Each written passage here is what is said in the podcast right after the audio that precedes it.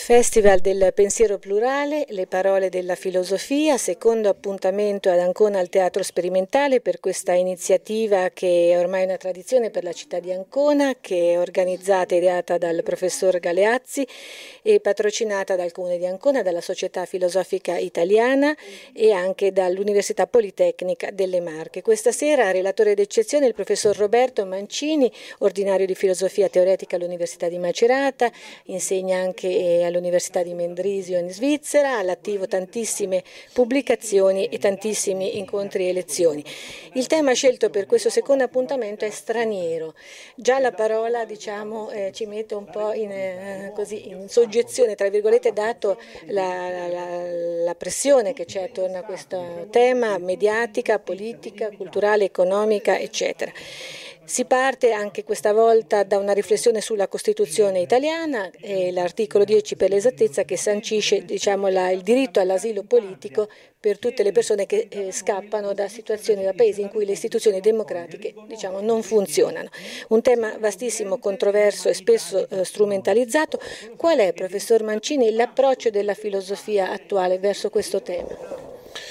Direi che è un approccio che si gioca su due coordinate di fondo. Ecco, la prima è vedere nello straniero l'essere umano.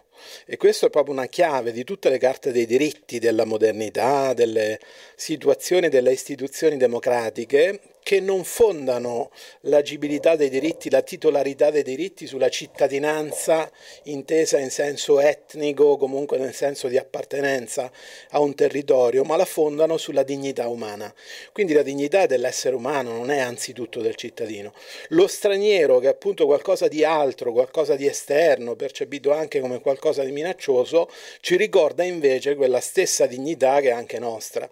Quindi direi non solo lo straniero isolato come una figura distante, ma la relazione con lo straniero, che vuol dire scoperta della sua alterità, ma anche nel contempo scoperta dell'umanità comune. Quindi in un certo senso lo straniero è anche uno specchio della nostra condizione.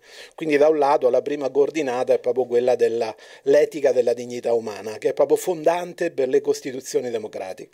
La seconda coordinata, direi di tipo politico ma anche educativo, cioè vuol dire la crisi rispetto all'accoglienza eventuale delle persone straniere non ci chiede tanto l'atteggiamento della chiusura, quanto invece di rimettere in discussione la forma di convivenza che abbiamo costruito, perché lì dove lo straniero viene riconosciuto e accolto non significa solo aiutato a non morire, ma significa anche poi integrato in un percorso di cittadinanza adeguata.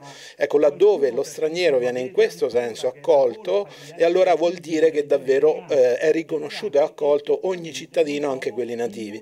Quando invece la convivenza si fonda sull'esclusione, sul respingimento, sulla marginalizzazione, anche chi è nativo, anche chi si sente interno a un contesto politico-giuridico, in realtà risulta precario, perché vuol dire che i rapporti sono rapporti di potere e non sono fondati sulla giustizia.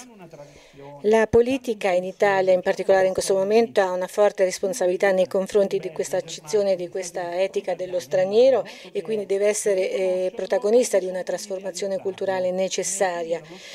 Come però poter sperare in questa trasformazione, in questo cambiamento della politica, quando durante la recente campagna elettorale, anche da indagini fatte ad esempio da Amnesty International, si è rilevato che è stato usato un lessico sempre più frequentemente che istiga all'odio, quindi verso il diverso?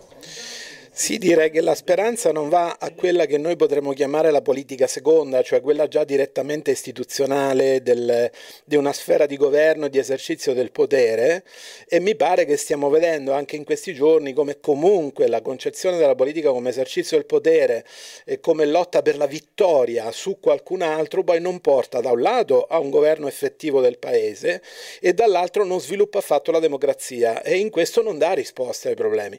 Allora si tratta semmai di ripartire da quella politica prima, che è la politica dei cittadini organizzati, e prima ancora forse direi delle coscienze che si risvegliano. Quindi è politica in questo senso ogni cura del bene comune che viene fatta in famiglia, a scuola, in una corsia d'ospedale, in un quartiere, e che poi però diventa un po' metodo di riattribuzione di diritti a tutte le vittime, cioè a tutti quelli che per varie ragioni, ormai la lista nella nostra società è molto lunga, non riguarda solo gli stranieri, da questo punto di vista stranieri sono anche anche le nuove generazioni, sono anche le donne per molti aspetti, sono tutti quelli che vengono marginalizzati dal sistema economico, dichiarati esuberi, tutti quelli che hanno una difficoltà, sono portatori di una disabilità. In realtà, se facessimo l'elenco, gli stranieri rispetto a questo sistema per molte ragioni sono tantissimi. Allora occorre che rinasca, piuttosto che la delega alla politica prima, insomma quella che noi vediamo nei telegiornali, ma è clamorosamente sterile e direi clamorosamente sopravvalutata, e occorre che rinasca una politica prioritaria proprio dal corpo della società. In fondo tutti gli studiosi anche nel Novecento ci hanno detto che democratica deve essere anzitutto la società. Quando la società è democratica, allora si può sperare che ci sia una forma di governo democratico che non scommette sull'ostilità, sul capro espiatorio, sull'inimicizia verso qualcuno in particolare, ma veramente costruisce diritti e doveri per una buona convivenza. Mi ha colpito una frase che lei ha ripetuto più volte, che la giustizia deve guarire le situazioni, non colpire chi è nella sofferenza. E invece in queste società contemporanee si cerca sempre più un capro espiatorio, come lei appena adesso stava dicendo. Sì, direi che in particolare le nostre società hanno molto acuito il funzionamento automatico di sistemi di potere, quindi il mercato, la burocrazia, la tecnologia come impianto globale, il sistema mediatico, la geopolitica come rissa continua tra i governi del mondo. Ecco, è chiaro che dove prevalgono questi sistemi di potere globale, le persone non sono più non solo cittadini, ma vengono ridotte a funzioni. Allora è tanto importante invece ricostruire relazioni, la parola chiave è proprio la parola relazione, che siano le relazioni riconosciute come valore. Allora forse potremmo attivare questo circuito positivo per cui conosciamo quello che dichiariamo straniero, cogliamo le possibilità di convivenza positiva. Laddove questo è stato fatto, penso ad alcune situazioni di paesi della Sicilia, della Calabria, è la cittadinanza, i comuni sono rinati, sono rifioriti, quindi la nostra grande risorsa, in fondo la prima, è la nostra umanità, e quella è sia personale che comune. Tutte le volte che la spezziamo, giochiamo sull'esclusione, sul potere, facciamo del male a noi stessi. Politica, potere, potere anche economico. Lei spesso anche si occupa di economia, come far conciliare l'attenzione etica all'altro con le logiche del mercato, insomma, sì. Chiamiamolo capitalismo oggi e globalizzazione. Sì, direi che il fallimento di questo sistema è clamoroso, nel senso che appunto un'economia che non dà lavoro, che chiude il futuro ai giovani, che desertifica la natura, è chiaramente un'economia da licenziare. Dobbiamo avere il coraggio di ripensarla, perché cambiare l'economia significa cambiare modo di pensare. Non siamo obbligati da una legge di natura a costruire un'economia che deve produrre e consumare, il tutto per accumulare capitali giocati nelle grandi borse mondiali. Cioè un sistema profondamente irrazionale e distruttivo. Allora occorre ripartire a pensare un'economia che dia risposta ai bisogni umani, questo è il vero significato dell'economia, che anche diventi cura per l'arte, cura per la natura, cura per le persone. E gli studiosi più avveduti, più avanzati nel mondo oggi dicono: noi dobbiamo passare dal paradigma dell'accumulazione per l'accumulazione al paradigma della cura.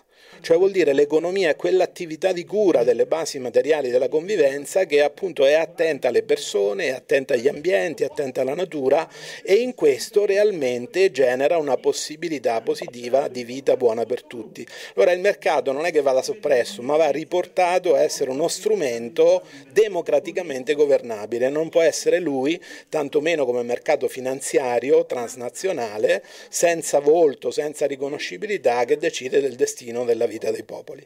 Per concludere, professor Mancini, i valori della Costituzione sono sempre punti di riferimento indispensabili?